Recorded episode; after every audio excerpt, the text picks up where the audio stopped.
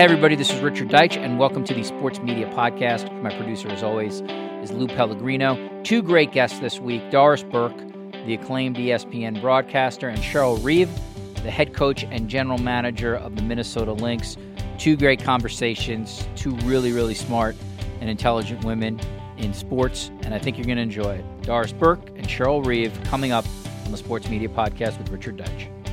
All right, and as I said at the top, we bring in Doris Burke, who has uh, who has done, I believe, multiple podcasts with me before. I know Doris since uh, 2003 when she was uh, a New York Liberty broadcast. This is before you became part of a video game, Doris. Before you've blown up like uh, you know like Drake and Kanye. I knew you when you know we were on the same level. So it's nice. It's uh, it's nice to have you back on the. Well, this is the new sports media podcast with Richard Deitsch.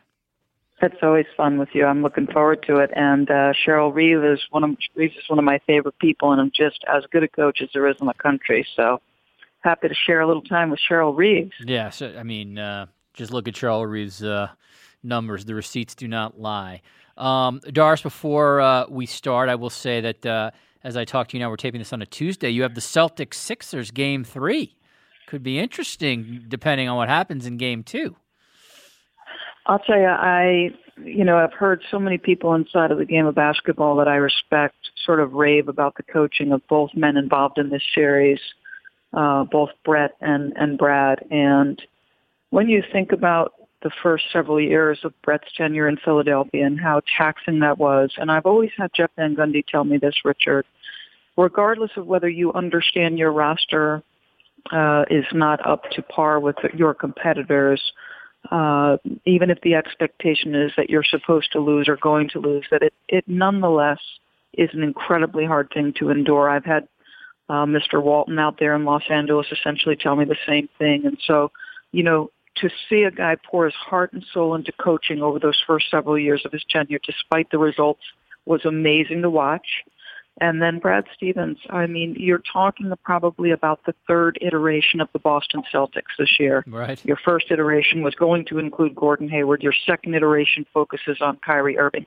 And you've reinvented yourself yet, yet again.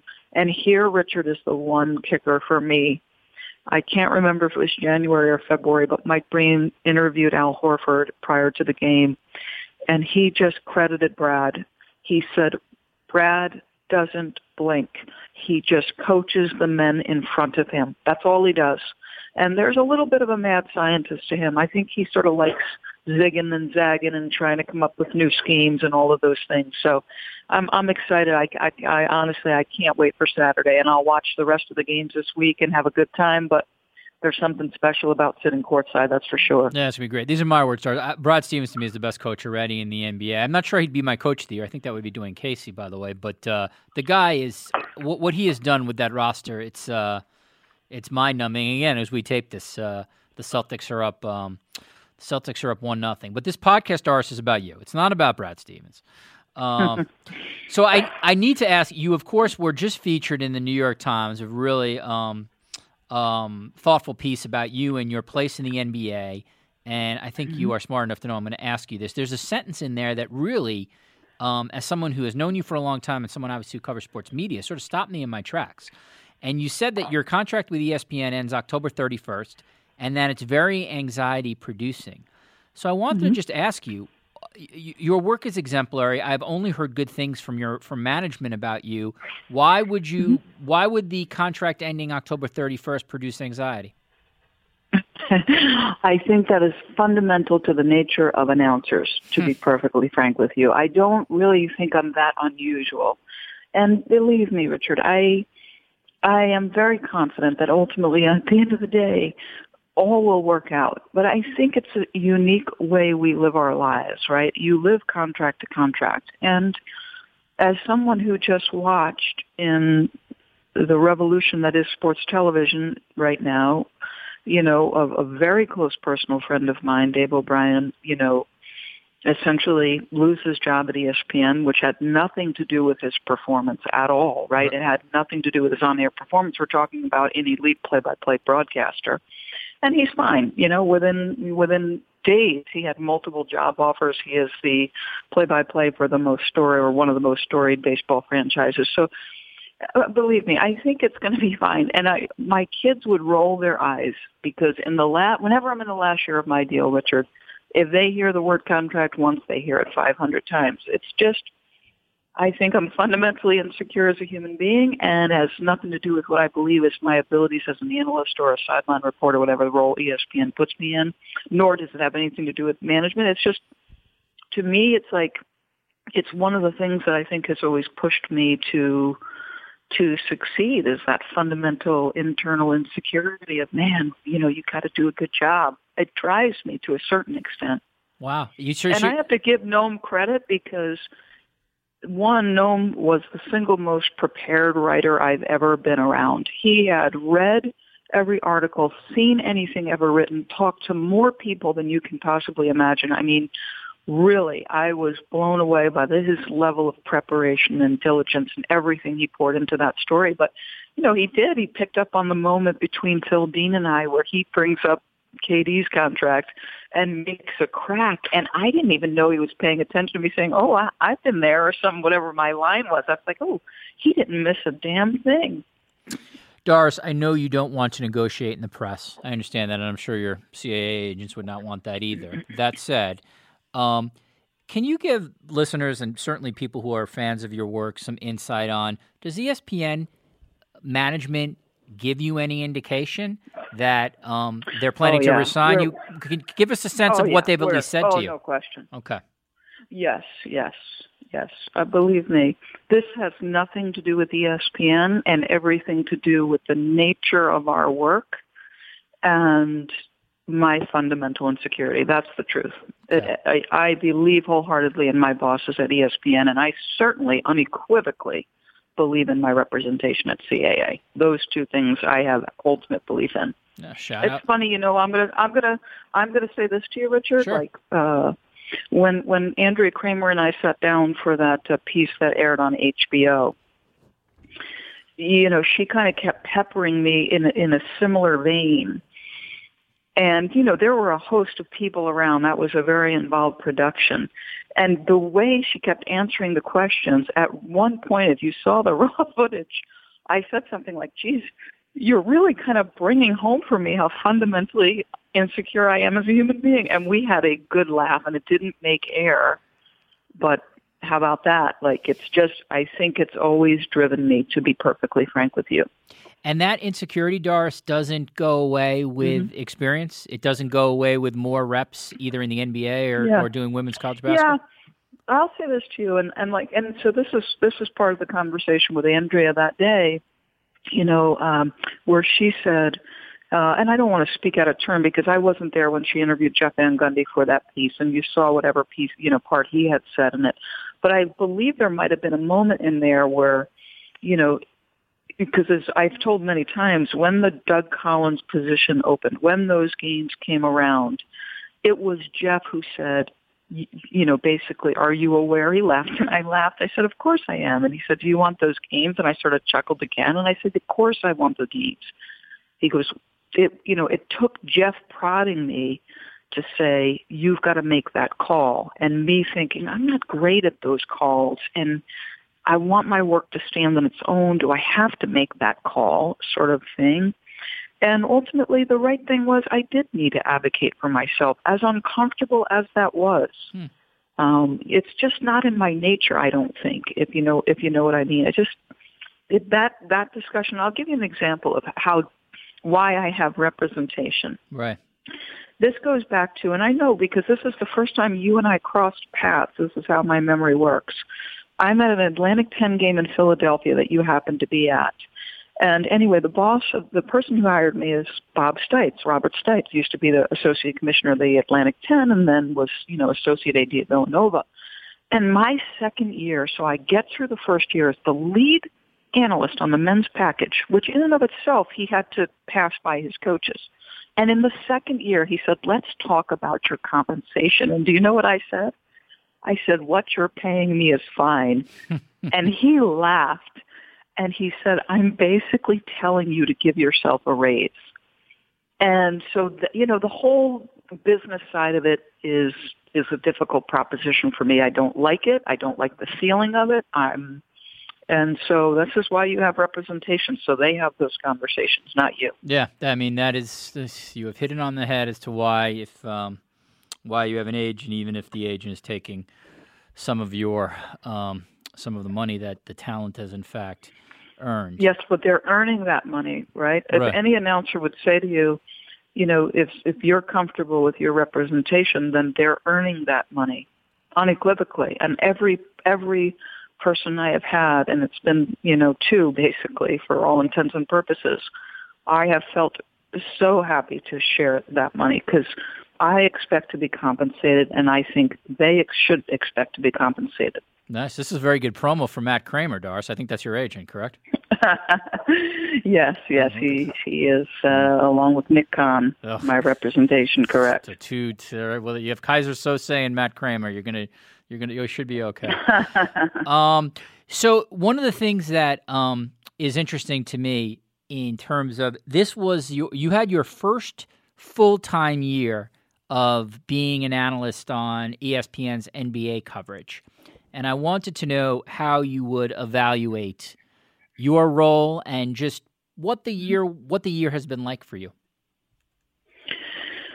Well, the year was phenomenal. I, I hope the viewer can feel how much fun I'm having because I am having an absolute blast. And as you know, Richard, because I had called men's college basketball and women's college basketball, both of which have meant so much to me, um, that was a difficult decision to to to give that up. But I, I've had a long time producer who at one time did some WNBA with me, but also now is one of our NBA producers by the name of Kenny Wolf. And Ken Wolf, anybody in TV would know him. He's a former Monday Night Football producer. He's been around forever. He's been associated with some, you know, some great events and has a long and, you know, well-respected history in the industry. And he used to say to me, you know, at some point, I think you have got to narrow your responsibilities. And ESPN was 100% correct. When they came to me and said, you know, we, we want to offer you this job, they did make it clear to me that they thought I needed to lock in on just the NBA. And I said, I 100% agree. And it was not easy. You know, it wasn't. Um, women's basketball, frankly, afforded me an opportunity to enter the business. Without the WNBA's formation in 1997, I can't continue to advance and grow you know, being the New York Liberty announcer exposed me to Mike McCarthy, who was the head of Madison Square Garden Network, and um, he's the one who ultimately gives me my first NBA game. So it was hard. Like giving up women's basketball was hard, but I will tell you unequivocally, it was the right way to do it, and uh, I had a blast. I don't know what any other way to sh- say it. I had an absolute blast. Doris, you um you are assigned this year to, I believe you, you you've already have this assignment, right? You're doing the NBA, you're doing the sideline in the NBA Finals. Correct. Yes. Um, that obviously is a very very high profile job.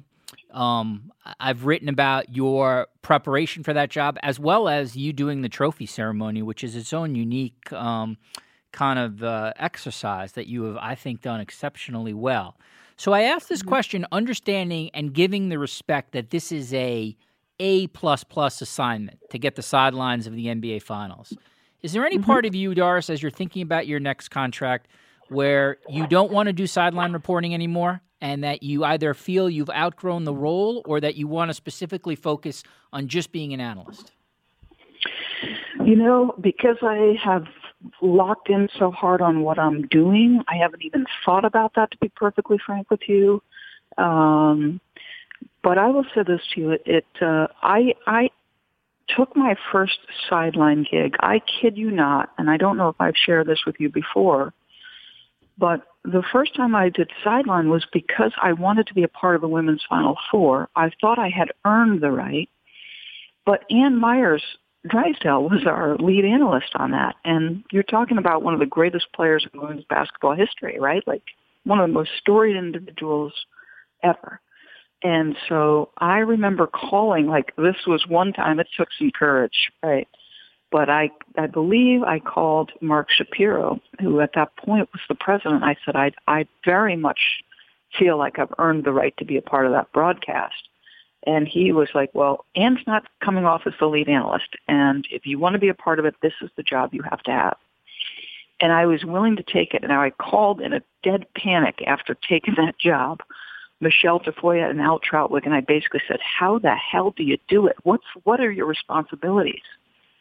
And I remember Al Trautwig telling me a story on the phone when I, when I said, what do I do? How do, how do you do it?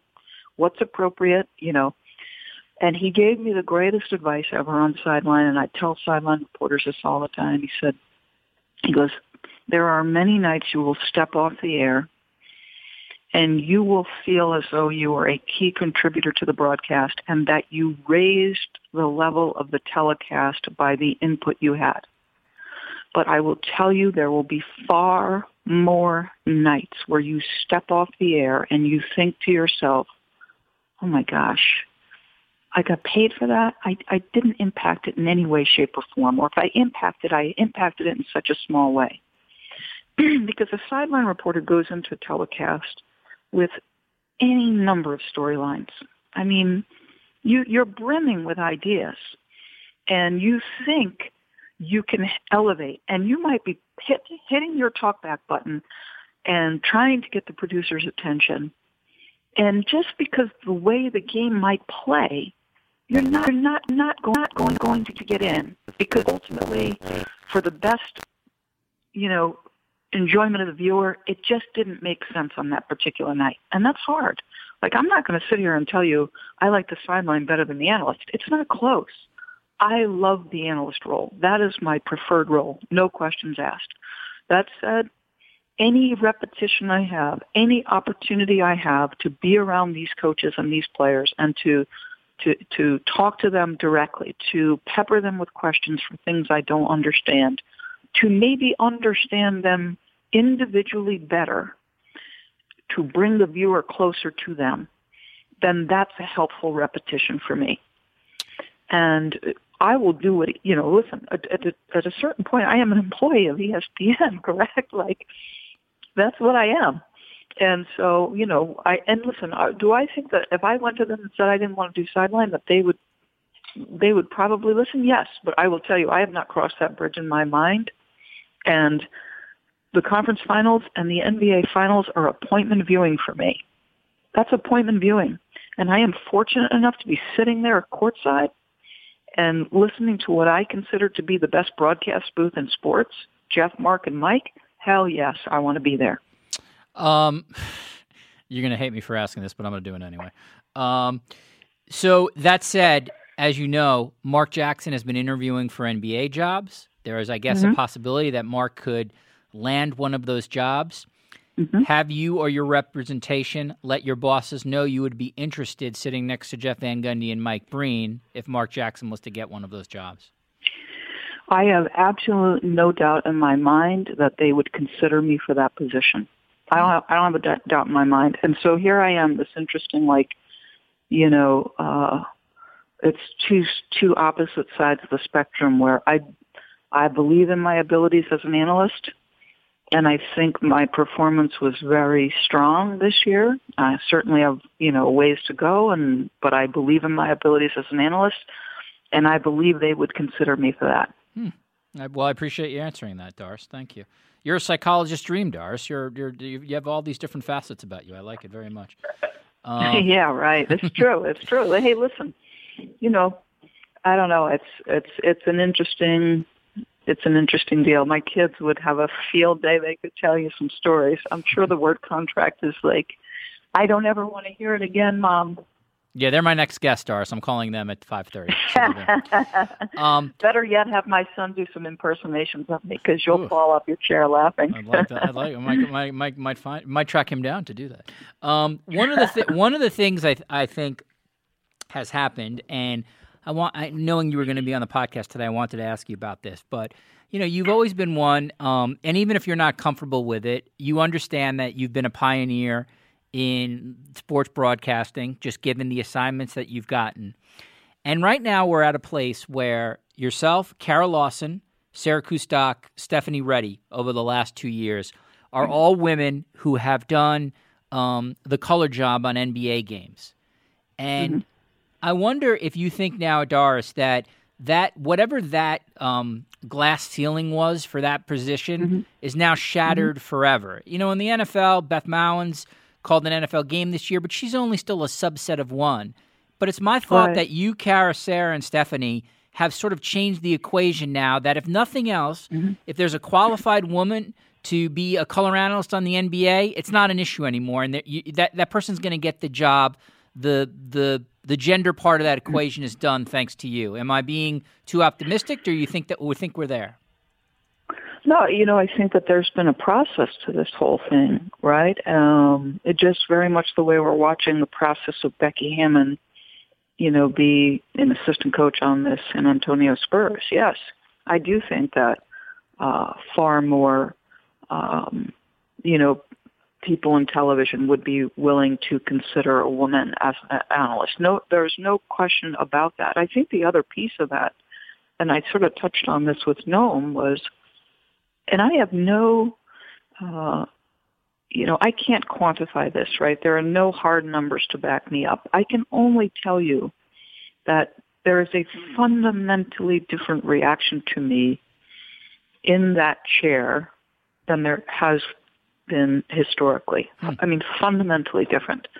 And you're talking about passionate, knowledgeable women when you talk Kara and Stephanie and Sarah. So, you know, I'm, um, yes, I- would like to think that that's not an issue anymore. How have you? But I, I don't know, you know, you know, I don't know. I would like to think that's the case. Yes. Have you? One of the things that I think was always uh, true um, when you were when I had talked to you and you would be doing the sidelines of the NBA Finals. Um, you're part of the broadcast. Um, I think the people around the league certainly respected your your knowledge and your um, your length or experience in the game.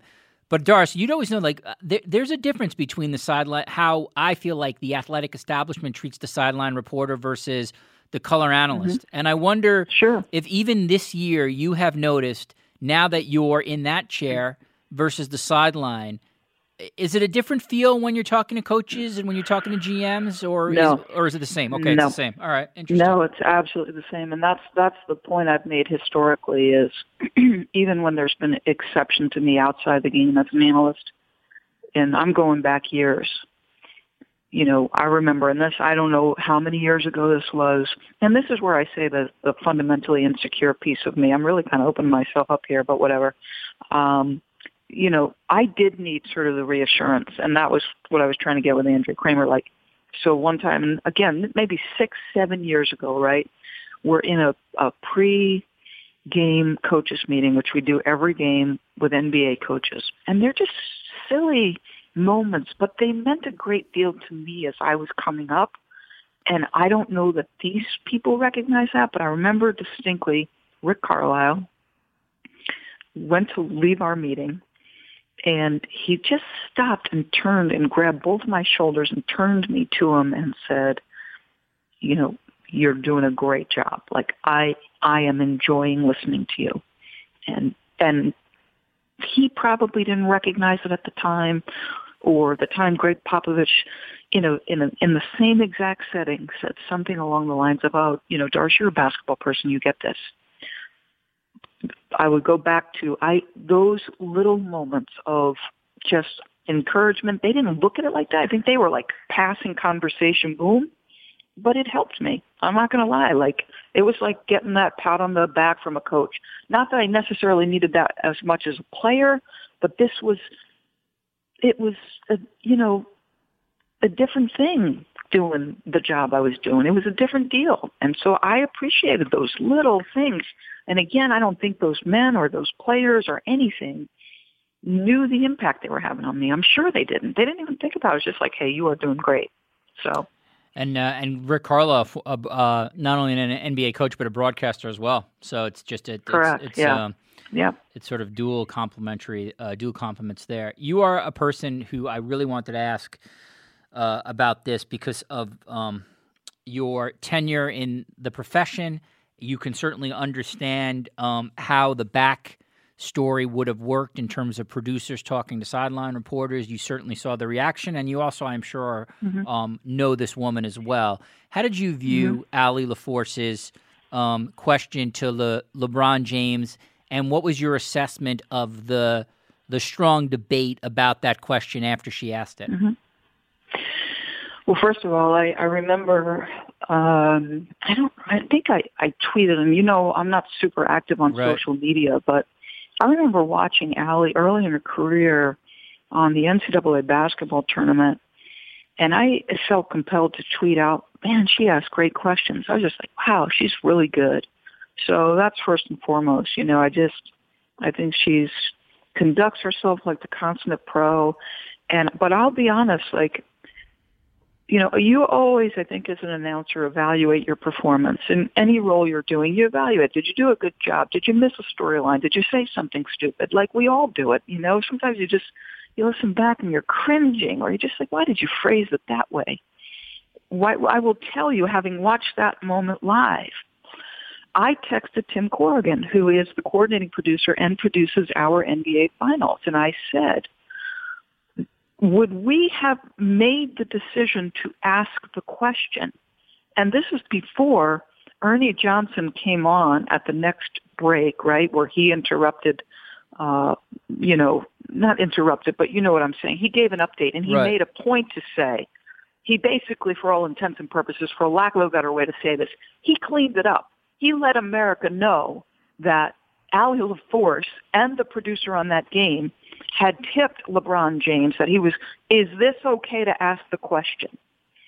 And I remember watching it live and thinking to myself, because you always do this, you put yourself in that announcer's position because we don't always make the right choice or the, you know, sometimes, but there was something in the back of my head thinking she didn't do that on her own, right? Like they, there was discussion there with the producer. And I've told you this when we talked about the NBA finals last year where I will meet. Like if it's a closeout game, I want to talk to Tim Corrigan. He and I are going to sit down for 10 minutes and I'm going to go, hey, here's my questions for this one, that one, this one. Is this order okay? What do you think of this? Am I missing something? I will actually at times go to Jeff and Mark in a in a in a closeout game and say, "What do you guys? Is this all right?" Sometimes, Richard, I will have them open my mic. So picture we're at commercial break, and I'm going to do an end of quarter interview I might say to Tim Corrigan, could you open my mic, please? And I will say to the men at the table, because I trust their instincts and I certainly respect their coaching ability and how a coach might react, is this an appropriate question to this coach? How do I phrase this? You know what I'm saying? Like, all of us want to be on point and right. So in my head, I'm thinking, Allie, Allie, pro- you know, that was dialogue between her and the producer. That was my first reaction. And then sure enough, Ernie cleaned it up so fast. And I thought, okay, they tipped LeBron James. Because certainly from LeBron, and LeBron later explained that he he got caught up in the emotion of his answer. Right. But but to the viewer at home, and this is where you don't know what the viewer is is absorbing. I know what I absorbed. It looked like LeBron was surprised. And so and but ultimately he wasn't surprised. He said that was emotion. So it's interesting. I texted Tim right away. How about that? Hmm. Because mm. that's what you do. You want to you put yourself in those positions so that you, if you happen to be in a circumstance that's unusual, that's out of the ordinary, you try to handle it the best way you can and the best way for the athlete and the viewer and everyone concerned.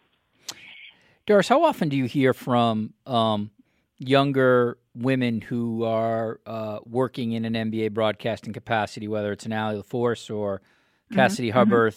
Sarah Kustok? Do yeah. they do they contact you to talk to you to to, to, to sort of uh, you know yeah. tip your mind? It's more young uh, women who might be in the local markets or who might be student athletes hmm. who are interested. And you know, Cassidy and I work together and have become friends, and so she and I, um, we'll just text back and forth about different things, the game, and she's a passionate NBA person, so you know, I might if I'm watching the game, I might hit her on something or back and forth. Um, but you know, no, you know, like I, these women are so. I am marvel at the next generation, really, at their abilities and their professionalism and how they go about their job. And I would say it's more. And if some if some have a question, or they want to know what do you think about this, obviously I hope I'm very approachable and they can they can ask me questions. But I would say I would get more from from people who, you know, are are in local markets and and that kind of thing. I want to ask you one question about sideline interviewing. You sort of Allie LaForce obviously uh, had a unique situation there. Obviously, one that she brought uh, onto herself. And again, I'm, I'm certainly written about this and on Twitter. I, I, had no issues with how she handled it. Um, I, personally, I'm sort of an absolutist that if she didn't even give LeBron the heads up, I think that would have been an appropriate question just because of LeBron James's place in the league, his re- his relationship mm-hmm. with Gregg. That that's a fair debate though to have. Um, I do want right. to ask and you. frankly, LeBron ahead. has handled LeBron has handled anything that's been thrown at him perfectly. Correct. And he seems un- not uniquely suited, but well suited to to to be in the position he is. I agree. So sorry about that. Richard. No, no, no. Yeah. And I and I think he respects sort of uh, candor and, and sort of honest moments like that. I did want I want to ask you about Gregg Popovich because it's something um, that um, that is pretty interesting and that you have dealt with a lot of coaches on the sidelines and it's uh, sort of how do I phrase this? There's always it seems to be Dar sort of two ways to think about Popovich's answers with reporters. One Mm-hmm. It's funny. He does the shtick. He did it with Craig Sager. We love the curmudgeonly answers that he does.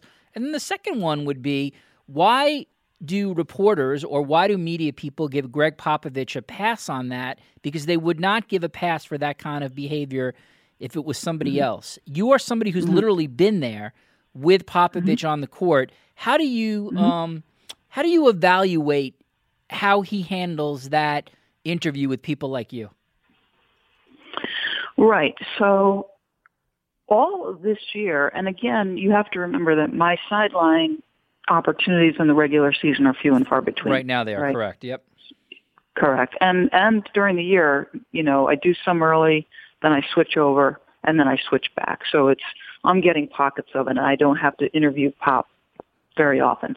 Doesn't mean I don't get frustrated with him, and and I have said this before. Um, I think it was uh, with Rembert Browne, who's a hell of a writer, and he asked me about it. Like, um, I've noticed the difference when when Jeff goes over there. So we had always given Pop a pass in the past because he would say I I couldn't help myself.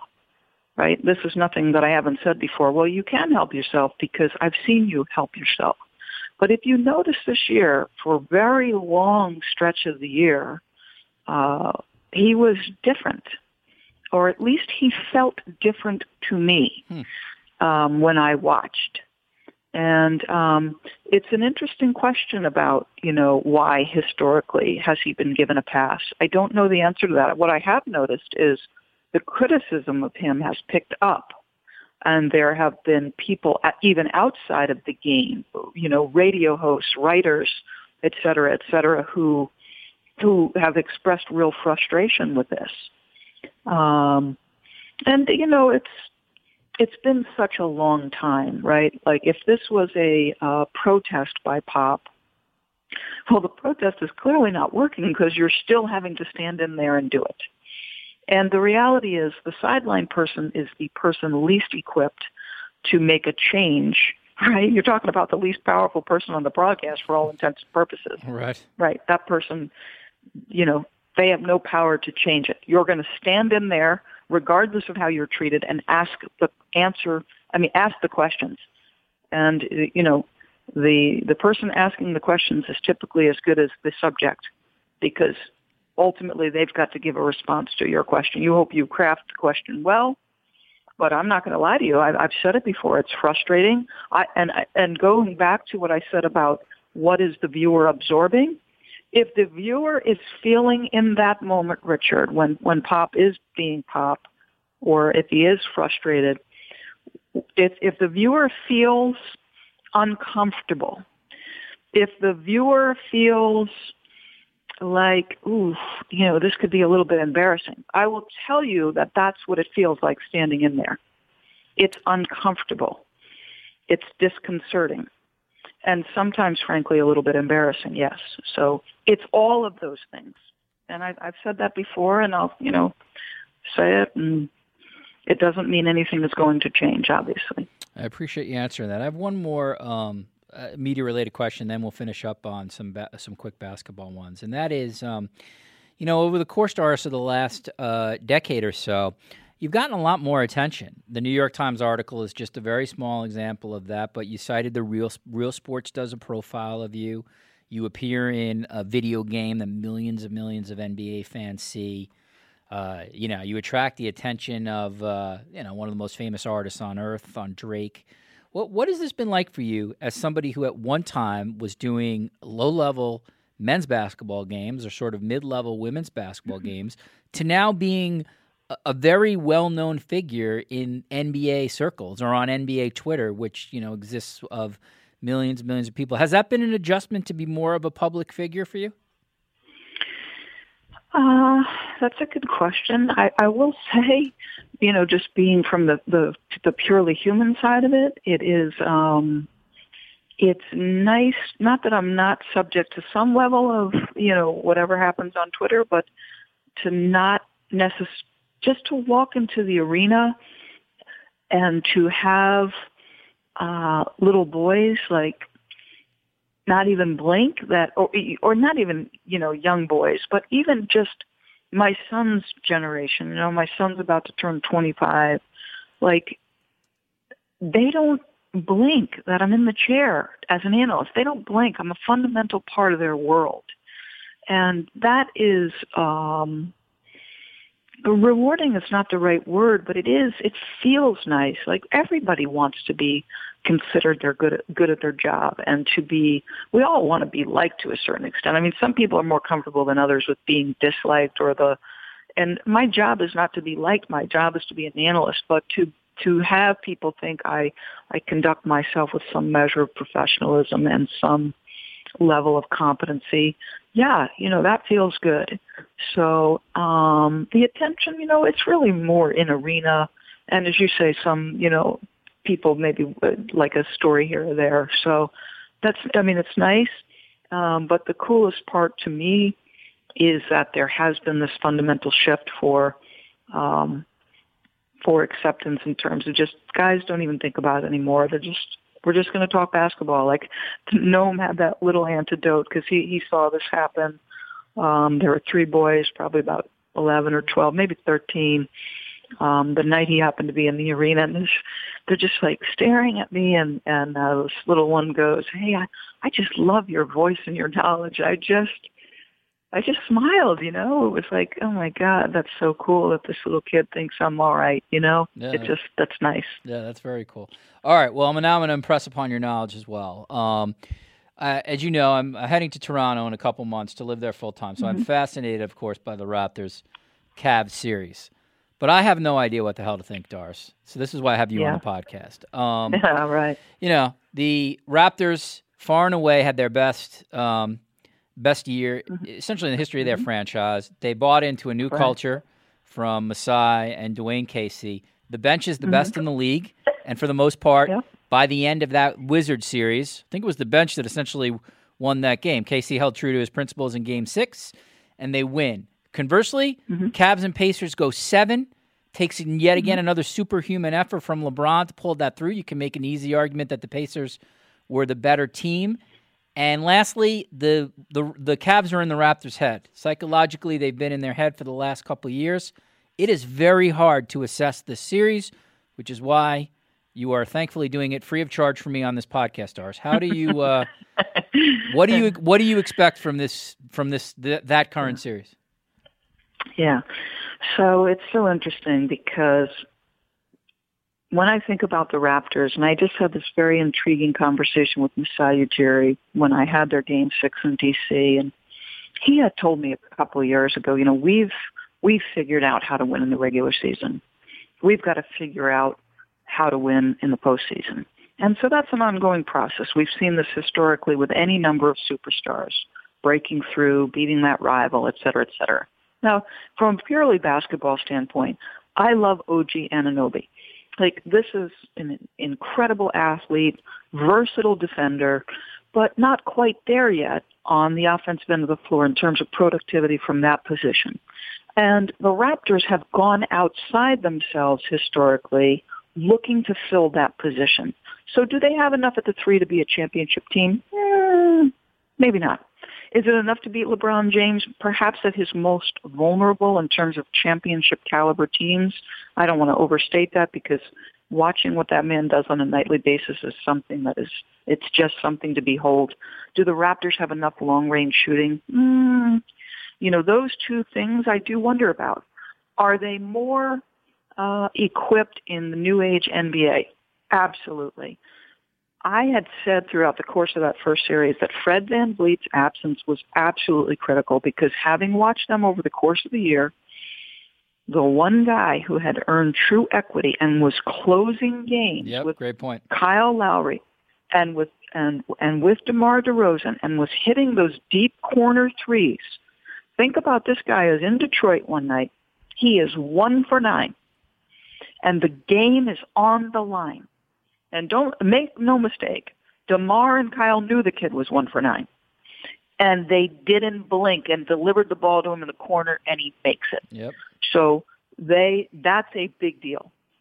Is it enough to get by LeBron James? Like this is the fascinating aspect to me. Kevin Love looked like a shell of himself in the last series until the final game. Like there are so many interesting personal dramas playing out here. Um, that what you know what what happens? I, I listen. I can pretend I know. It's like I always said to Jeff. What do you say when they ask you to make predictions? He goes, I don't. I go, okay. it's good to know I don't have to predict. I am fascinated by not only the basketball aspect here, but the human aspect. And having watched LeBron James, as you know, so closely as I have, I I don't know how he's doing what he's doing. I yeah. don't. It's fascinating. I, I, like you. I'm I'm just looking forward to the series. I think it's going to be great. Interestingly enough, as you know, that VanVleet three in the corner, preceded by DeMar DeRozan with one of the dunks of the year. That was an incredible oh, the game. great call. Yeah. Mark, Mark Jackson's call on that, you know, rim to rim dunk. I this is why you love play by play guys because when they're doing their job right, you get goosebumps. It's like Mike, Mark uh, Mike Breen calling bang in a finals game. Like one time, a double bang on a huge Steph Curry shot that you just you'll never forget the call. One other question about the East, and then we'll quickly move on to the West. When you look, you have the Celtics and Sixers. As we mm-hmm. mentioned, you're doing game three, but this is kind of an odd series in that it's not the full Celtic team.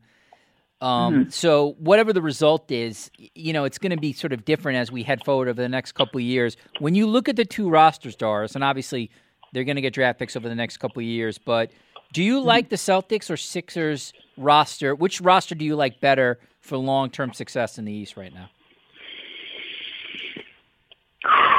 Well, do the Celtics keep Terry Rozier, who seems to be playing his way into a starting point guard position in the NBA? That's a good question. I, I um, doubt they do, but we'll see. Right, exactly.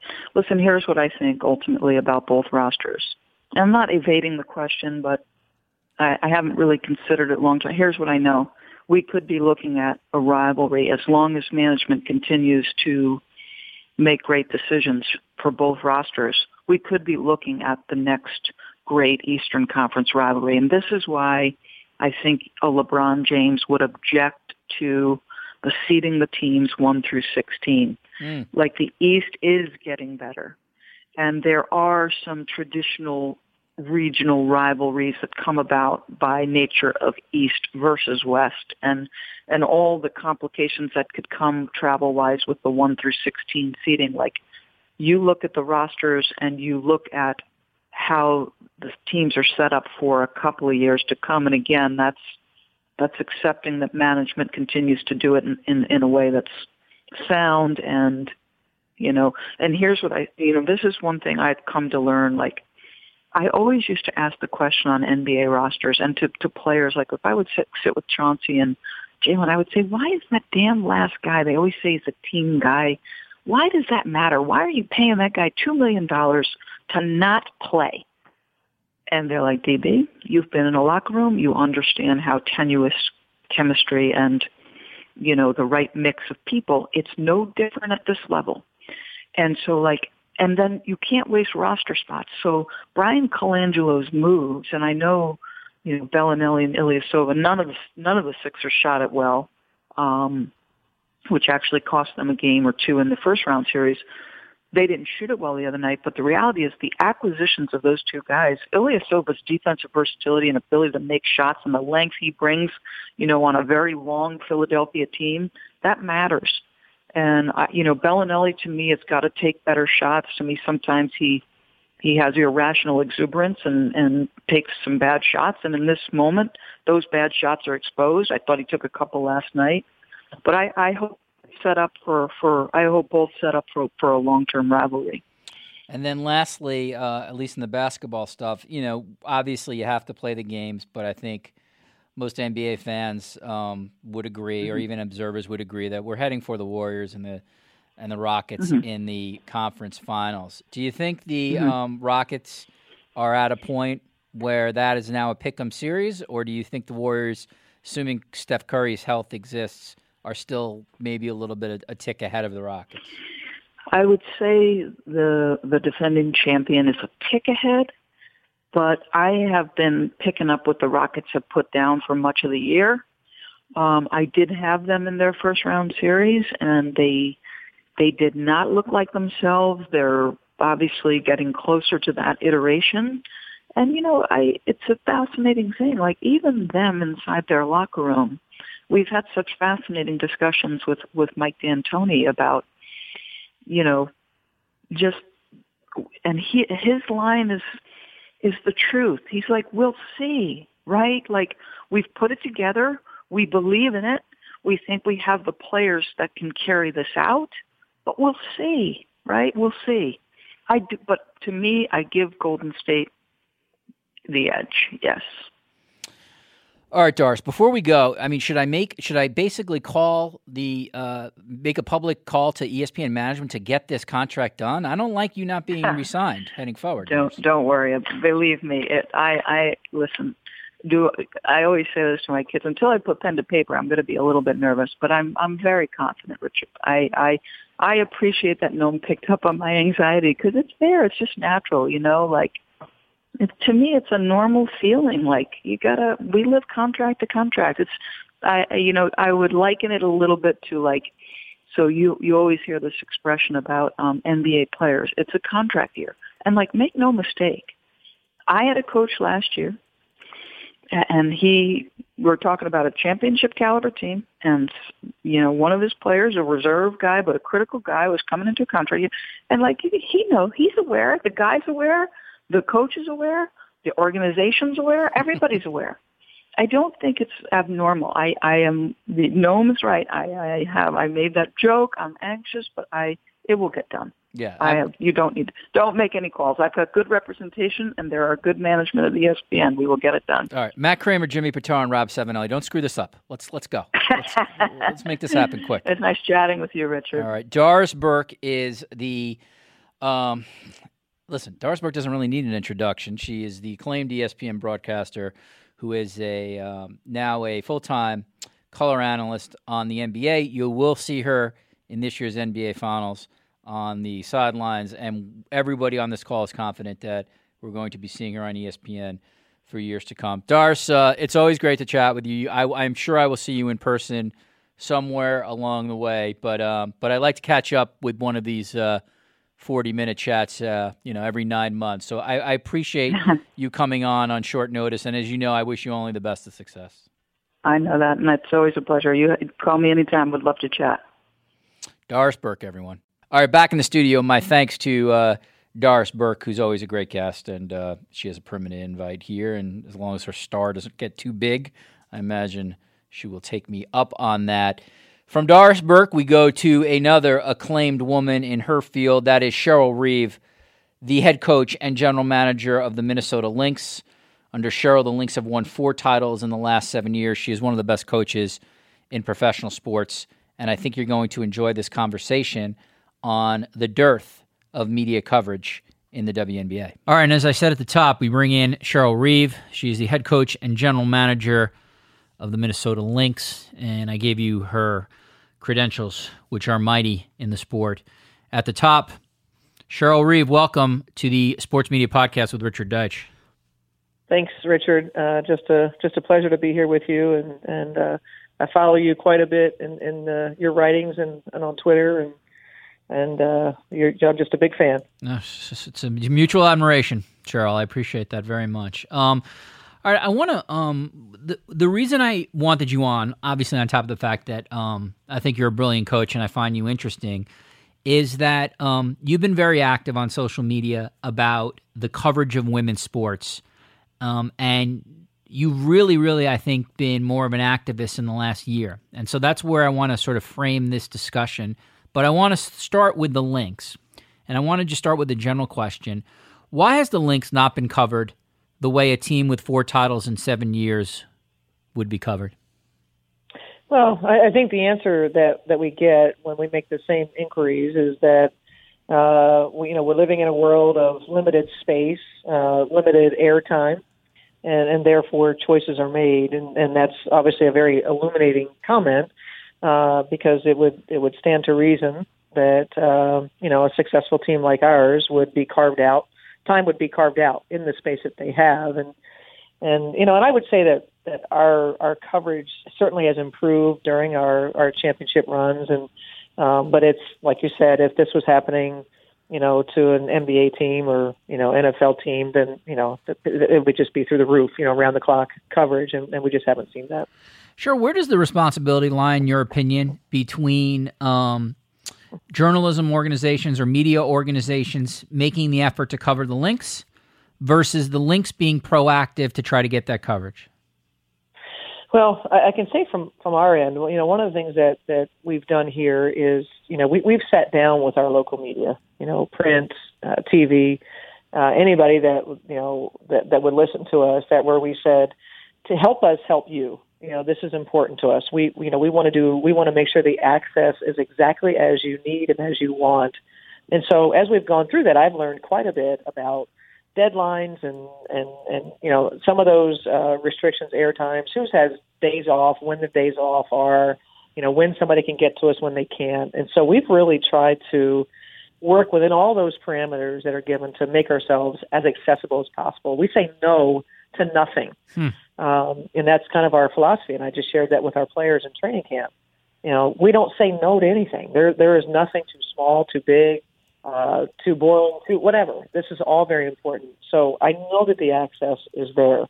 And so then, then there's the other side of it, which is you know the people making the decisions to cover uh, to the extent or or not cover the Minnesota Lynx or the WNBA. And so I think what we find there, and this is this is my philosophy, that you know, you're largely finding, um, you know, men in the positions of power that are not seeing women's professional sports or women's sports uh, as worthy of being covered.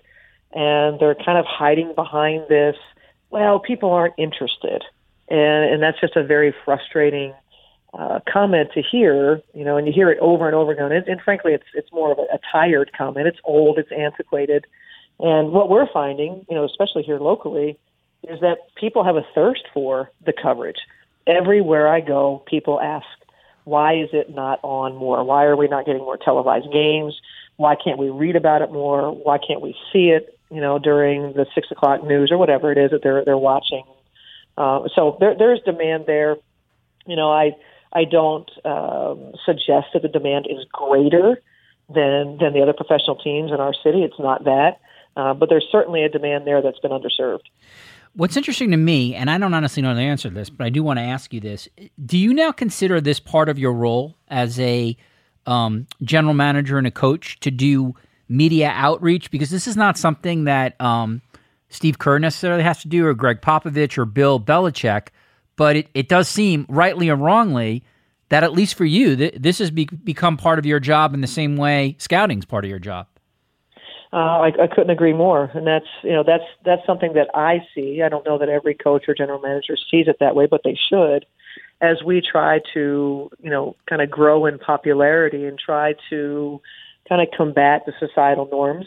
Um, you know, women haven't been playing professional sports very long as compared to the men.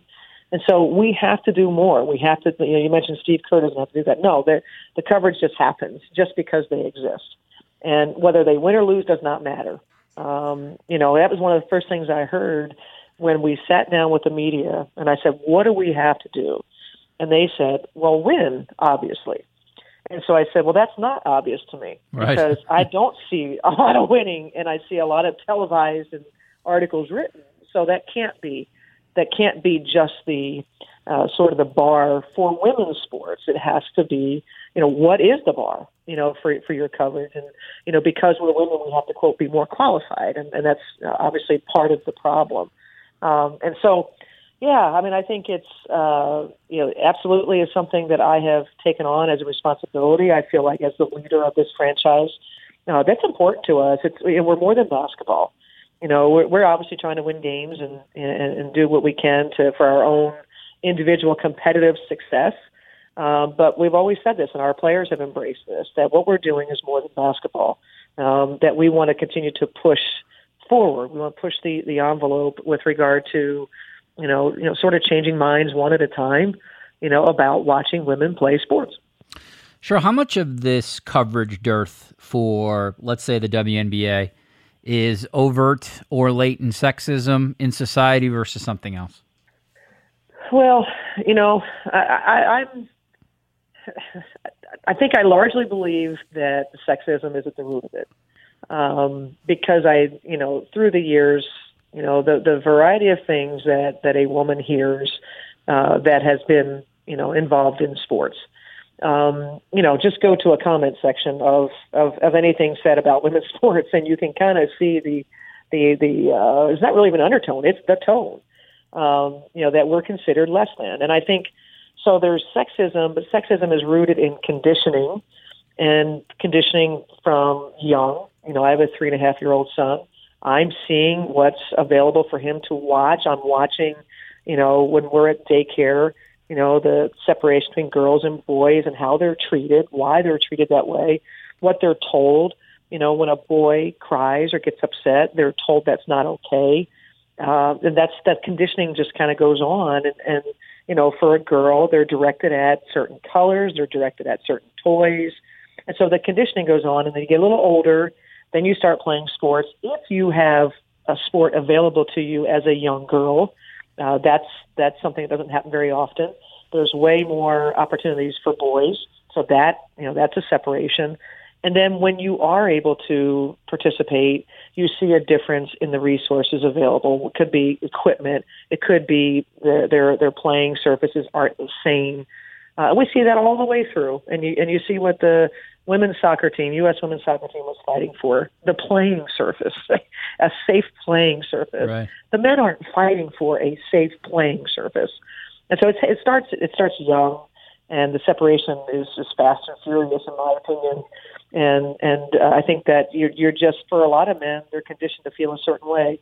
There are so many men that I've talked to that have open minds and say, you know what, I, I will, I'll come to a game. You know, I've really enjoyed getting to know you. Let me come to your game, and they walk away going, holy cow, I had no idea. And then some of the things that they might say that that we might bring to their attention, saying, you know, that's really kind of sexist. you really shouldn't say those things and a person would say, you know, a guy would say, geez, I didn't realize that. Thanks for telling me that because I don't want to be that guy. So, so much of it is just learned behavior that I don't think a lot of it is intentional, but it's real. It absolutely exists. It's interesting you say that. I know you know this about me. Um, I started covering women's basketball in 2001 um, at Sports Illustrated, maybe 2000 actually. Now that I think about it, I got assigned to the UConn women um, team to do some features on them. This was like the Bird, Swin Cash, Tamika Williams era. And I just found um, one, I, one, I found that the players were really interesting. The access that I got as a media person was incredible compared to the pros. And then I just found that the game itself was just pretty interesting when you're actually sitting down there and watching it. Um, now, again, I, I, I'm not sure I came to it with any overt sexism. I was raised by a single mom, so maybe my background is different. But you you are correct in that I have found that people who actually, or let's put it this way, reporters who actually end up going to a high caliber game, a women's Final Four, or a really competitive WNBA playoff game, uh, minds can be changed because you think you think you know the athleticism from either occasionally watching it on TV or just reading about it, but you don't. So I do think you're onto something there. That if the game can get exposed to people, I do think I do think minds can change, or at least attitudes can change. Well, that was the, the, the key word that you just said there was exposed. uh, exposure leads to to so much. So whether it's about sport or whether it's things in society, whether it's you know, uh, I feel strongly about you know some of the police officer involved shootings. That if we had greater exposure, you know, many times when you have officers that live in the suburb and come to work in the city, that there's there's a disconnect in, in understanding, you know, um, just cultural differences. And so exposure to that, I've seen that with so many things that just get a little more educated about something and, and you, you gain some knowledge that helps you think differently. And that was, I can't help but think, I'm, I'm sure the, the single mom, you know, you, you're seeing a strong, powerful woman, you know, make decisions and run a household that probably helped shape how you viewed women. And then certainly in this, in this case of basketball being exposed, uh, especially you know what what a great assignment uh, to have to take on the University of Connecticut uh, you know team, which like you said, there's there's a lot of interesting stories, and you know that that's the thing that you know serves as a, great deal of frustration for me is that you know we have to read about things on uh, the men's side. You know, I really uh, you know I, I thought there's so many interesting things on the women's side that are not there's not a deeper dive, but yet we're going to write about the return of the bullpen cart and the evolution of a bullpen cart. And we can't find enough stories about women, uh, women playing sports and their stories as, as they've, as they've kind of, you know, grown into uh, professionals. There's many, many things that are missed. And we take such deep dives uh, in men's sports and it's just done. You know, it just rolls off their tongue. It's just, it's not, it's not even a second thought about it. And so you have to work so much harder to to sort of shine the light and say, no, this is, you know, whether it's challenging the athletic uh, to say, you know, more needs to be done. And if you're saying that you're going to cover all sports, then truly cover all sports. Uh, and if it's if it's not what you if you're not going to cover women's sports, say that. Say we're going to cover men's sports and and so yeah, there's uh, many many layers to this thing. Yeah, we'll get to athletic in a second. I'm not going to lie, Cheryl. I kind of like that bullpen uh, story though. Uh, well, anyway, moving on. and many did. um, what? Um, give me give the listeners a sense of what kind of press coverage you get in Minnesota on like a daily basis, daily basis during the season, and then can you give us a sense of let's say when you're on the road, um, what other cities are like in terms of people who are covering your games? That's a great question. Um, and so, you know, our, our, our local media has been largely supported. So I don't I don't you know mean to say that you know that it, the coverage is non-existent. Uh, but I will say so. For example, day one.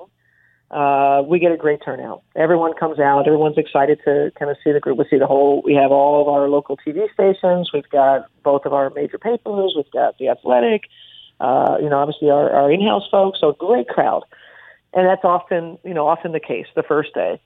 The second day, the the group naturally would get smaller. That's kind of the progression.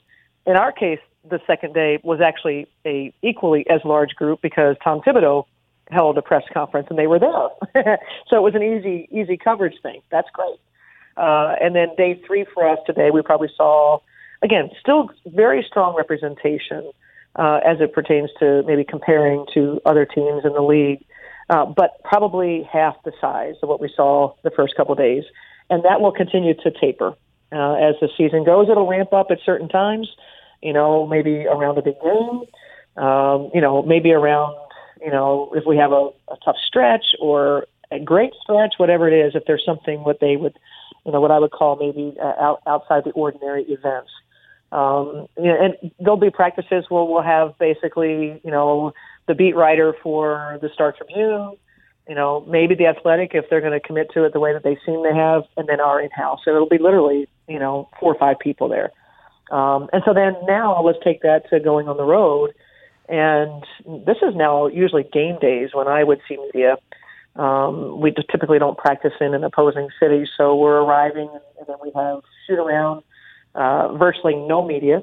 Wow. Uh, other than again our own, no media shoot around. I can't think of the last time that I had a media request after shoot around, uh, which is uncommon uh, in the NBA side because uh, there's so much that's talked about leading into an NBA game that does not happen in the WNBA. And then in most cities, the media group is so small that you it's basically a scrum outside the locker room where maybe it's two people. And most times the you know it's it's the in-house folks. I very rarely get well, there might be media at the other locker room at the home locker room. I don't know.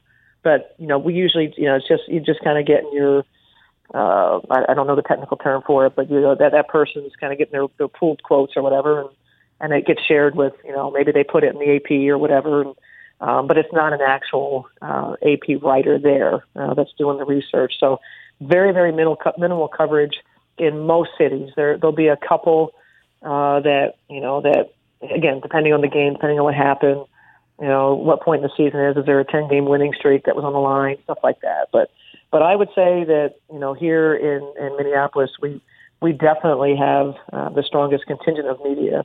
Um, and that's you know, but the bar isn't high around the league.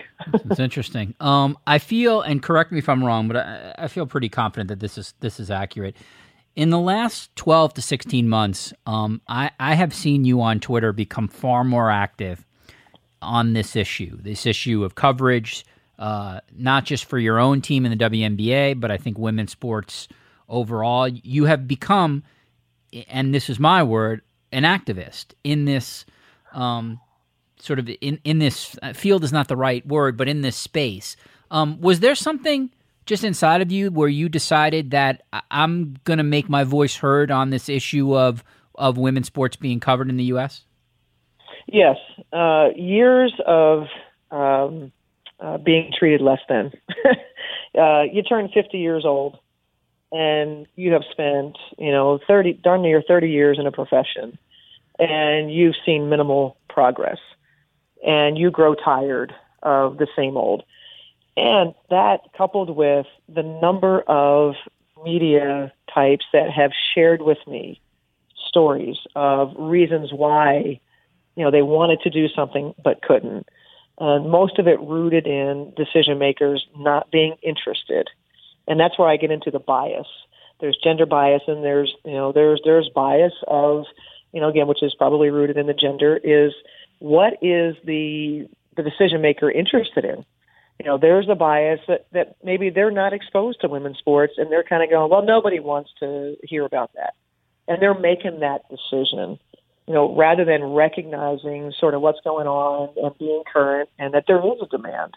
Uh, in our case for um, you know for the Minnesota Lynx. But at the end of the day, in order for us to advance the game where I think it should be, and, and you know, because the game itself, the, the game of basketball with the athletes that we have today, is one hell of a product, and we're not getting the exposure. We're not getting at the league level. I don't think there's. I think there's an interest, but there's not a commitment to. And I think that you know, um, I just feel like enough is enough, and we have to make bold movement, bold statements to to enact real change. And and sitting idly by and doing the same thing over and over again and accepting it isn't going to get us anywhere. And that's why you've seen uh, me be more more active and, and shining the light. And you know, if I see something, I say something. I, I just think that's really important. Did you um did you have to, or did you choose to run this by uh, ownership, uh, the WNBA, or did you just make an individual decision? I'm doing this. I have some pretty good standing in the league, and if people want to be uh, have debates with me online, or if people want to be critical, so be it. It's a discussion that needs to be had. Uh, no communication with uh, CEO uh, or owner. Um, I think our owner, Glenn Taylor, is somebody that you know enjoys my passion uh, for the sport and for you know women in leadership, etc. Um, you know, I don't know that he's on Twitter or anything else. I don't know if he even knows, but um, but I would say in general that's our relationship. Um, I, I will say that uh, you know the the CEO you know has moments where he goes, I just would like a heads up. just let me know when there's maybe going to be a really interesting topic that you're going to banter with, and um, you know so it was more of that. There's you know zero censorship because I think most know that that just would not work. Um, and that's you know that's not kind of you know what the environment is here. Uh, I think that you know I, I take this responsibility uh, seriously in terms of being the leader, uh, not only this franchise, but you know, um, women in our community, uh, whether it's representing the, the WNBA as a whole. And so I think being responsible in the way that I do this. Um, and I've always felt like I've tried to be respectful uh, and responsible in my words and the battles that I choose to to take on. So um, I think it's important work. I see myself as so much more than a coach, and uh, the number of people that have uh, reached out to say thank you, and um, you know many that can't that can't speak up for a variety of reasons, for fear of retribution. Um, you know that's that that saddens me. You know, and and I feel you know I feel very very fortunate that uh, I am in a place where I can use my voice, and and and if I can do it to help others, that's what it's about. I want to uh, uh, talk about two specific sort of media outlets that you've had um, uh, that you were very public about, including mine. We'll do the athletic second, but um, could you give the listener some background on some conversations that you had locally?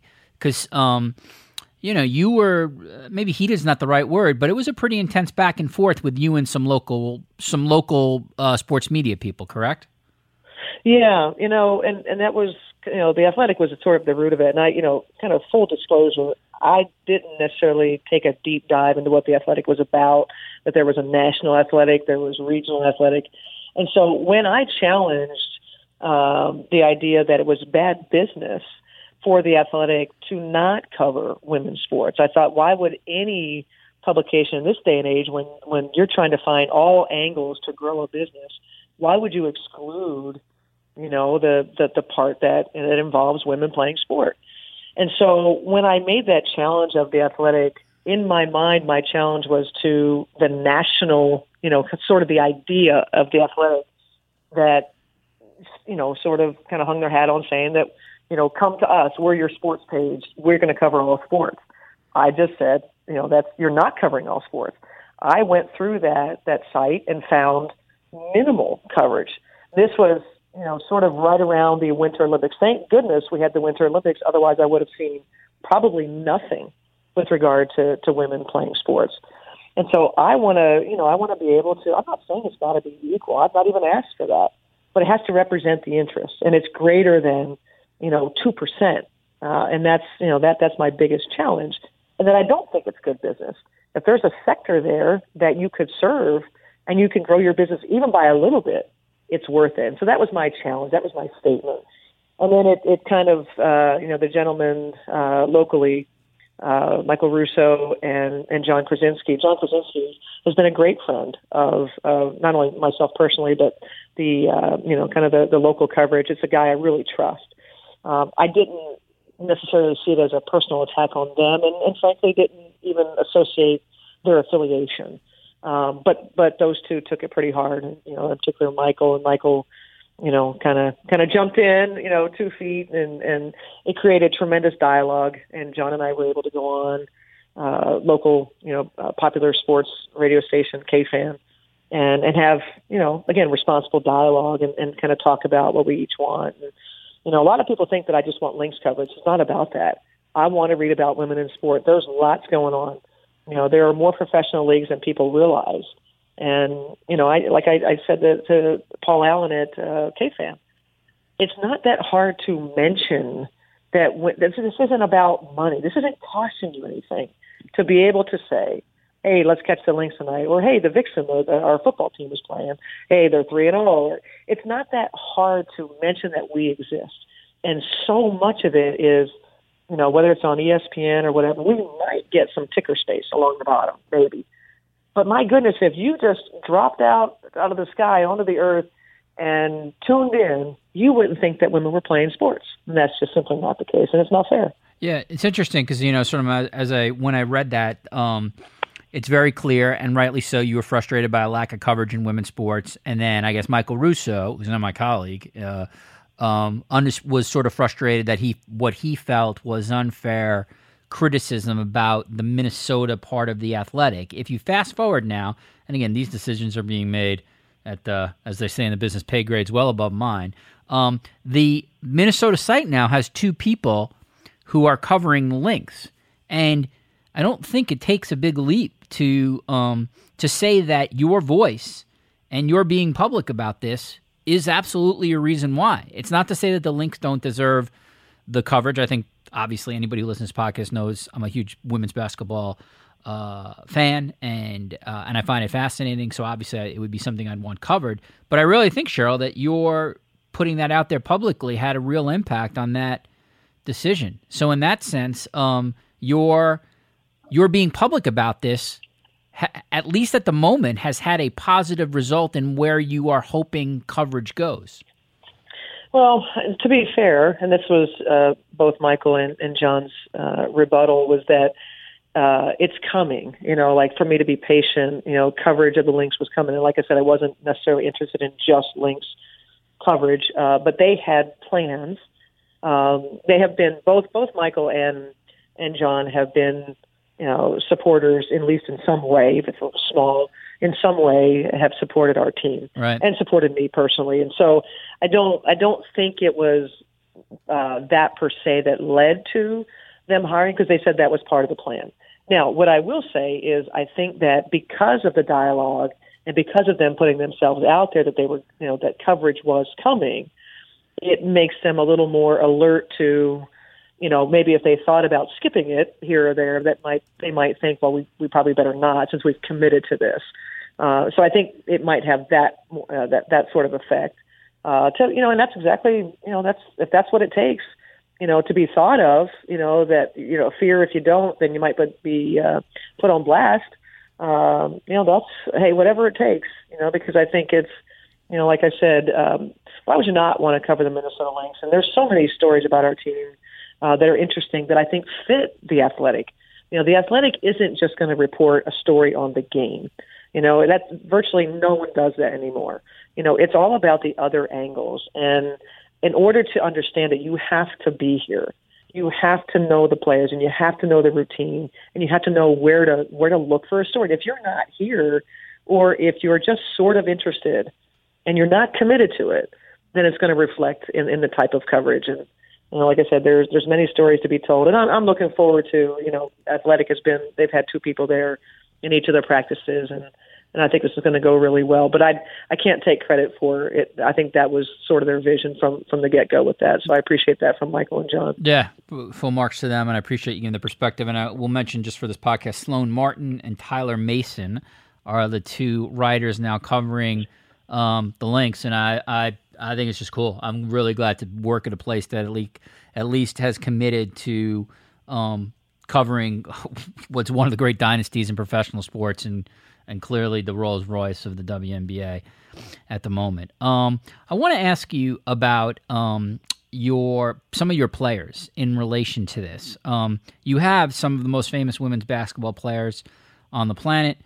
Seimone Augustus, Sylvia Fowles, Lindsay Whalen, Rebekkah Brunson, and then probably above everyone in terms of sort of popularity or at least fame, Maya Moore, um, who is the sports undeniably top winner. And if you ask people on the street if they name a women's basketball player, she might be the first person they would name. How do your player? How have you discussed these issues, Cheryl, with with your players, and how do they feel about um, being at least forerunners in providing as much access as your local market wants? Because in some, on, as you know, on some teams, maybe the coaches, coaches and ownership would not um, I don't know, would, would not be as forthcoming when it comes to access. But it's very clear, as you just said, the Lynx are not turning down stuff.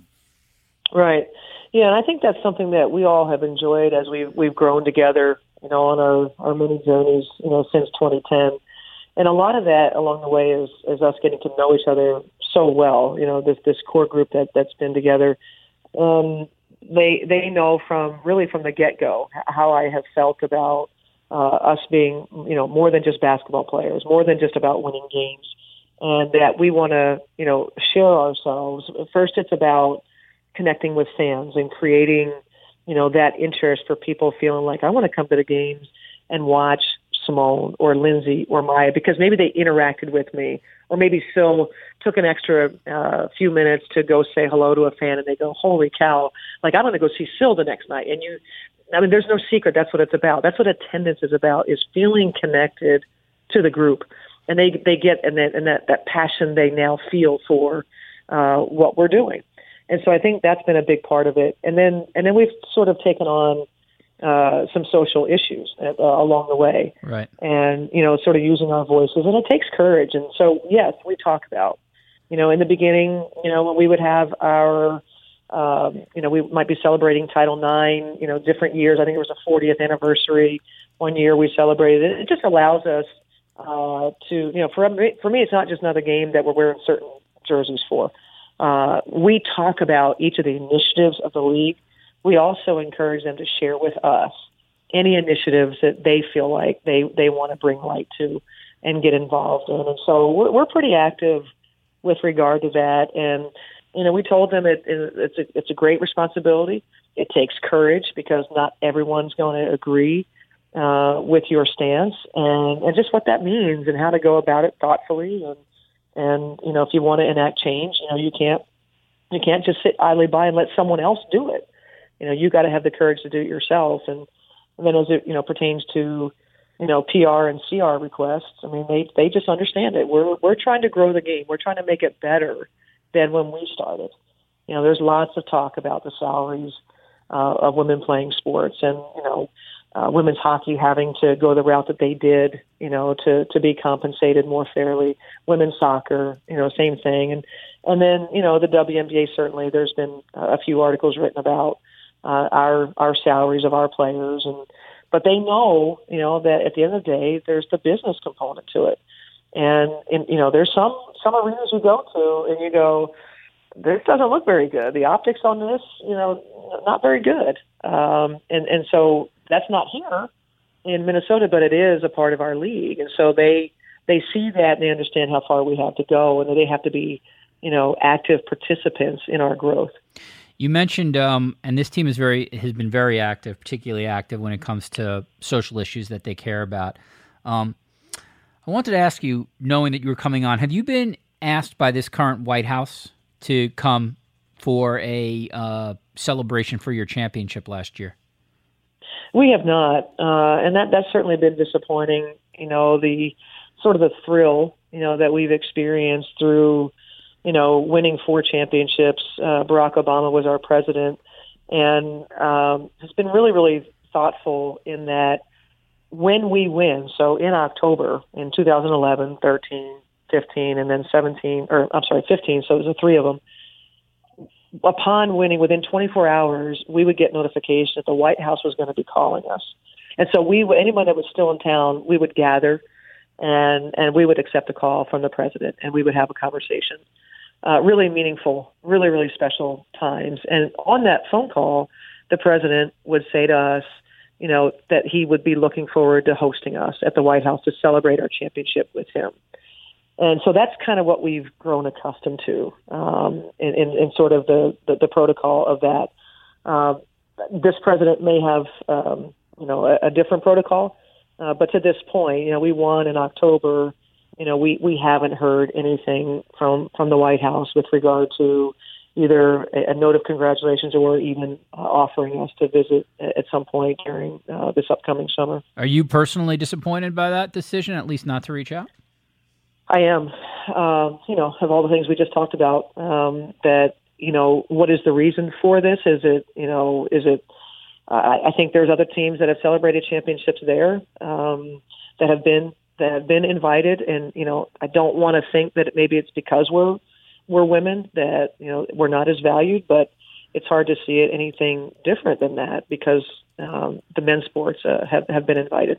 One more on this. I did read um, in um, maybe October of 2017 or something. It was certainly last year that one of your players was at least very definitive and said that if asked, I would not go, and that's Rebekkah Brunson. Um, if that if that offer uh, ever comes, how would you approach that knowing that at least one of your players publicly has said, I would not accept the offer? Yeah, you know, I certainly had to to give it some thought. Uh, haven't been forced to, you know, to to really uh, take a deeper dive. But in in any year that we considered going to the White House, we always gathered our our captains, our leaders, and and and even you know prior to this uh, uh, president, because sometimes the schedule doesn't work or maybe it might create a hardship. So we always considered should we go, and we let them decide. And so there wouldn't be anything different about if we were to happen to receive a call uh, with an invite we would gather the leaders. Now, this one requires more conversation. You know, this isn't just going to be about, well, geez, it's in between a road trip. Are we sure? You know, we don't want to jeopardize the current season. This would be a little bit deeper because, uh, as you mentioned, there are some that have some pretty strong feelings about maybe possibly sharing this with this president.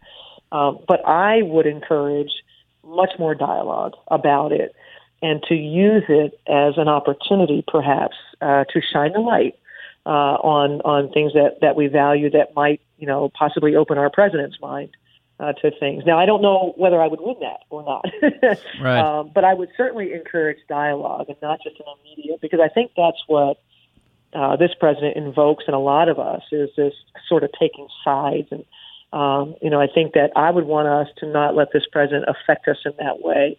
This championship was very special to us. Champions visit the White House. And are we going to let this president, you know, stand in the way of that? And is there a way that, that we could accomplish what we want to accomplish as a team and share in something special and also maybe do some good uh, in, in bringing some people together? All right, a couple more here I want to end with, and that's um, on some basketball related stuff. Um, one of the things that you might have saw – uh, a week ago or so, Adam Silver was on ESPN and was asked um, mostly about the NBA. There was a WNBA component of that interview that came up, and he talked about the not that it would that not that it was inevitable or that it was imminent, but he did talk about the prospect of maybe discussing moving the WNBA season. Of course, the issue there is that so many players in the league, so many star players, play abroad, and that's where they make uh, you know, uh, the majority of their money for the year. How do you, um, wh- where do you weigh in on the prospect of changing the WNBA season? Well, you know, I, I think that we've all said every, you know, when all the leaders ever ever gather, whether it's in competition meetings or board of governors meetings, I think we always have an eye for if it will help our game, if it will help, we'll continue to grow it and grow the business. We have to consider it. And and so if the the powers that be have done their research and have found a way uh, to to make it work playing at a different time, I think we'd all be for that. Um, but I think the you know when the league was established, there was a lot of thought given to carving out a space that the WNBA would be able to stand in and be able to not uh, compete with so many other sports, which would take place during the winter. And so we found that that our, our window you know, there was a couple things. There's, you know, there's the idea of stateside, the domestic, you know, issues of, you know, media coverage, facilities, that sort of thing. And then now uh, you also have to consider the European seasons. And so we sort of just kind of fit, uh, you know, um, kind of opposite of Europe and, and, and uh, Asia. And so what that would mean if, if we then were to some somehow decide that, you know, playing at a different time, we're now competing you know, with places that are paying more than we are. Right. And and you know that's a, that would be a pretty bold move, and and you know we're going to have to come with a lot more money to be able to do that. You um you won four championships in the last seven years. Um, of course, with that comes age. And you look at your roster to me or to the players. To the well, we're all getting old, true. No, no one, no one's beating father time here. But uh, I look at your roster, and you know Rebekkah Brunson, I think, is 36, will be 37 in December. Um, Lindsay Whalen will be 36 in a couple of days. Seimone Augustus is in her 12th year in the league. Sylvia Fowles is in her 10th year. So the question is, and I think you've been very honest about this, that you're closer to the end than you are to the beginning. What is your mindset when you have a team that has a lot of um, has a obviously has certainly a lot of skill, but also has a lot of age on it. Do you have to, more than any other year, are you thinking about how you manage minutes with this team? Do you try to figure out a way to really sort of keep the eye on maybe the playoffs this year? Not to say you'd give up some regular season games, but it's it's just interesting to me. You really have. I don't know if anybody's ever coached a more veteran team than you will coach this year. um, well, give me a veteran every day of the week. Give me give me talent and experience every day of the week, and, and we can do something with it. Uh, you know, I would say that um, our, our veterans have, uh, you know, particularly Rebekkah Brunson, who's the oldest, has just taken great care of herself. At the same time, um, you can't escape that. You know, the older you get, the toll that it takes on your body, uh, all those years, and so everything hurts uh, a little bit more. Um, you know, recovery from you know a game takes a little bit longer And so I think we've been pretty mindful of a couple of things. You know, we're really uh, highlighting much more, uh, particularly in this this season coming up. You know, a, a more frenetic pace, nutrition and rest. You know, we're we're definitely uh, have our sights on that uh, over the last few years, much more than ever. Um, this year we've gone to later flights. You know, this is the first time we've kind of made that push that you know we're getting back to the city at one time um, was was maybe a little more uh, of a priority. Now it's you know we need to be able to get the rest we need and then and then fly back just because it, it takes a toll. You know when you're taking a 7 a.m. flight, you know they're having to get up. You know late game. You know you, you get you get back from a game and you can't wind down. It's two 3 a.m. and you're getting up at, at six to to roll out and that that just catches up to you uh, week after week after week and so uh, we, we definitely made a concerted effort to pay more attention to that.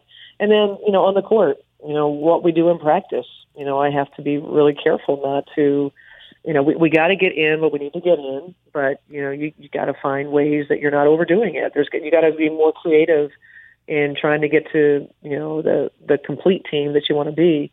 You can't, I can't do it the same that I did it in the first three or four years. And then certainly managing minutes is, has been the top of mind now for probably three or four seasons. Uh, when I go back and I watch our games from 2011, 2012, and I'm watching Lindsay and Seimone play 35 minutes, just grinding them, and Brunson, you know, it probably wasn't good for them then, you know, good for them then, but I certainly could not get away with it uh, now. So uh, we do want to have one of the best records in the league. We, we believe in, you know, being in one of the top two spots uh, that that best positions you. So we're we're certainly after that. You you can't you can't uh, you know like you said you just you know throw away games in the regular season just in the name of rest. We think our our bench is going to be a big factor in this again, and and and we like the the group that we put together, and and you know we're going to win the game. You know whatever it takes. If somebody had to play 32 minutes to do it, we're going to do it, and then we're going to you know be more mindful. Maybe we got to take a day off from practice, uh, but we we can't. We have to win the games. Lindsay Whalen had took in this uh, offseason took the job of the University of Minnesota women's basketball coach. Uh, you know, huge job, obviously Big Ten job. Will um, this year will you, because of the fact that she's going to be a head coach at a pretty prominent college, will she be in coaches meetings with you? Will you? Um, will her experience this year be different because of the job that she's going to have in a couple months? Yeah, it already is. Um, you know, I think just in the way that she views things, it's already different. You know, she's already, you know, she's she's really gotten over there and and and just tackling, you know, big things and and so she's already sort of got this mindset of of wearing the the coach's cap, so to speak. And so I see her her mindset a little bit different uh, in practice. What she's paying attention to, she's talked about, you know, uh, wanting to talk about drills, wanting to talk about offenses and uh, that sort of thing. So she's paying a little more attention. She was always great, always coachable, always you know all the intangibles.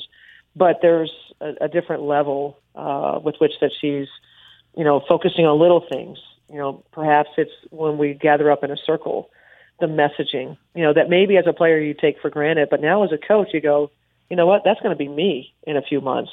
I want to, you know, like where where does that come from? Where where does your messaging come from? How do you arrive at what needs to be said? And how do you have a feel for that? And, and so those are sort of the questions I get. And um, you know, Lindsay, we were doing a drill the other day, and she popped over to the side real quick and said, "Hey, I need to get that one on paper. I want to run that." You know, so it's it's definitely, and, and I think it's going to be highly beneficial to us. I think there's um, a bit of a you know a surge, if you will, that I think she's gotten from this. That you know, I think she's always appreciated the game, but I think there's just something a little little special about this thing now. Being a coach and a player. I'm sure she feels tremendous responsibility um, to to make sure that that she's great, you know, for both the Minnesota Lynx and as as the leader of the Gopher program. You um, you have the Los Angeles Sparks on Sunday, May 20th at the Target Center. I think that is your season opener. Sparks have been the um, your finals rival over the last couple of years. You guys have sort of produced some amazing basketball. What at the moment are um, what's ticket sales been like for that game? It seems like from what I've read, um, the interest is pretty great for your opener. It is. You know, I know. Uh, you know, it's it's a tough opener uh, for both teams. You know, we just you know, it feels like the series just ended a week ago. We're still tired from it. Um, it, it it invokes a lot of emotion, I think, on both sides. you know, ESPN is is particularly excited about it because I think that you know they they show well when when when they when they have us on, and um, you know, I, I think our fans are particularly excited. You know, the word is you know that um, the the upper deck uh, is is open uh, for sales. I don't know that we've experienced that this early. Um, the staff works really, really hard in all around the league. You know, for home openers. That's whether it's in men's basketball, women's basketball. Home opener is a you know sort of a statement game, and and, and we all try to you know try to sell it out. But this one has a little, I think, a little extra to it, and and um, you know I would I wouldn't be surprised if we got pretty darn close to selling selling uh, most of the seats in the arena. Wow, that's pretty impressive. Uh, and then finally, for me, um, what's a realistic season for Maya Moore this year? You know, um, I, I think that a realistic season for Maya is to be back in the not to say she wasn't last year in the MVP conversation, but like a legitimate chance at being uh, the MVP of this league again. Uh, it will be, um, I guess, for us a success if we could have both Maya and Syl in that conversation, and and that that will that will mean that our season was was what we were after in terms of the overall success if those two play at that level. I think Maya's coming off of um, a season in Russia. They have to win one more game over there and she can get back here, take a couple of days to rest, and then she wants to get back with her team. Um, I, I suspect she's going to come in in rhythm, you know, which she didn't last year. You know, she needed the time off, but didn't necessarily come in with the rhythm that I think we're going to see this year. And so, um, Maya's Maya's a hungry, you know, hungry player that always wants to do more, wants to do better. She's added some stuff to her game, and she's going to have a big responsibility uh, for our team. She always does, but this this season feels like a little bit more that we're going to need her from start to finish. The she the she's playing right now for UMMC. I'm probably going to mispronounce this. Ekaterinburg. Yeah, that, so that so that season's not over yet. They're still they're almost done. They're, yeah, so they're in game three of the series against Dynamo Kursk, and that that that oh, game wow. is uh, in in Kursk on Wednesday, so um, tomorrow. So that will be game that will be game three. It's a best of five series. If they have a a chance to win that one, uh, that would be great. And and uh, all the w- WNBA players can get back to their WNBA cities. sure, I know you know this obviously because you coach her, but like I like to just tweet this out every now and then. Um, it, you ever just sort of in front of you like stare at all of Maya Moore's titles? Four NBA titles, two NCAA yeah. titles, two Olympic golds, 125 and 3 in high school, three Chinese championships, one EuroLeague championship in Spain, one EuroLeague championship in Russia. We might have one more coming up at the end of this week and she's not even 30 years old. Exactly. Yeah, that's, you know, when, when you look at our franchise's success, you know, there's a lot of things that have gone right, a lot of tremendous people, uh, but getting lucky in the lottery uh, and, and being in the lottery in the right year, which was the year of Maya Moore, um, no question is what, what made this franchise what it is. And, and, you know, everywhere she goes, I mean, she's just a winner. And, uh, you know, more than that, you know, and I, I know Maya would, uh, that this would mean a lot more to her than what a great player she is, is, is a tremendous person. You know, to be able to have both, you know, to represent our franchise the way that she does and represent the league. Uh, and, and, you know, and, and even more than that, like she transcends so much, um, you know, and, and she's a household name, not just in women's sports, but in, but in all of sports. Yeah. You and Auriemma, man, you two got lucky. I'll just put it that way. We sure did. It makes us look good. uh, Cheryl Reeve is the head coach and general manager of the Minnesota Lynx. Under Cheryl, the Lynx have won four titles in seven years. Her record, as I said at the top, 195 and 77. That is a nice record. Listen, Cheryl, um, you know I'm a great admirer of yours, um, and I've always enjoyed our interactions uh, in terms of uh, a press person and uh, and a coach in a high profile league. I hope you continue being public. Um, I know you will about this issue that means uh, so much to you, and I, I, really appreciate your time today. Thanks for coming on the Sports Media Podcast. Well, I certainly appreciate your support, and uh, anytime you want to talk, I'm here. All right, back in the studio. My thanks to Doris Burke and Cheryl Reeve, two great guests. Um, I really appreciate their time. My thanks to my podcast producer, Lou Pellegrino. This is episode number four. And if you want to catch up on some of the previous episodes, Verne Lundquist was the lead guest on the last one. We had a great conversation on his career and uh, what he hopes to do next in terms of calling golf. And before that, Jayson Stark and Ken Rosenthal on baseball writing and reporting, and Tim Layden on the death and life of William Nack. So please catch those episodes. Subscribe to this podcast, which is new, the Sports Media with Richard Deitsch podcast. You can subscribe on Apple. Uh, we also are on Stitcher, Google Play, RSS, pretty much wherever you can get podcasts. For Lou Pellegrino, for Cadence 13, this is Richard Deitsch. We'll see you again on the Sports Media Podcast with Richard Deitsch.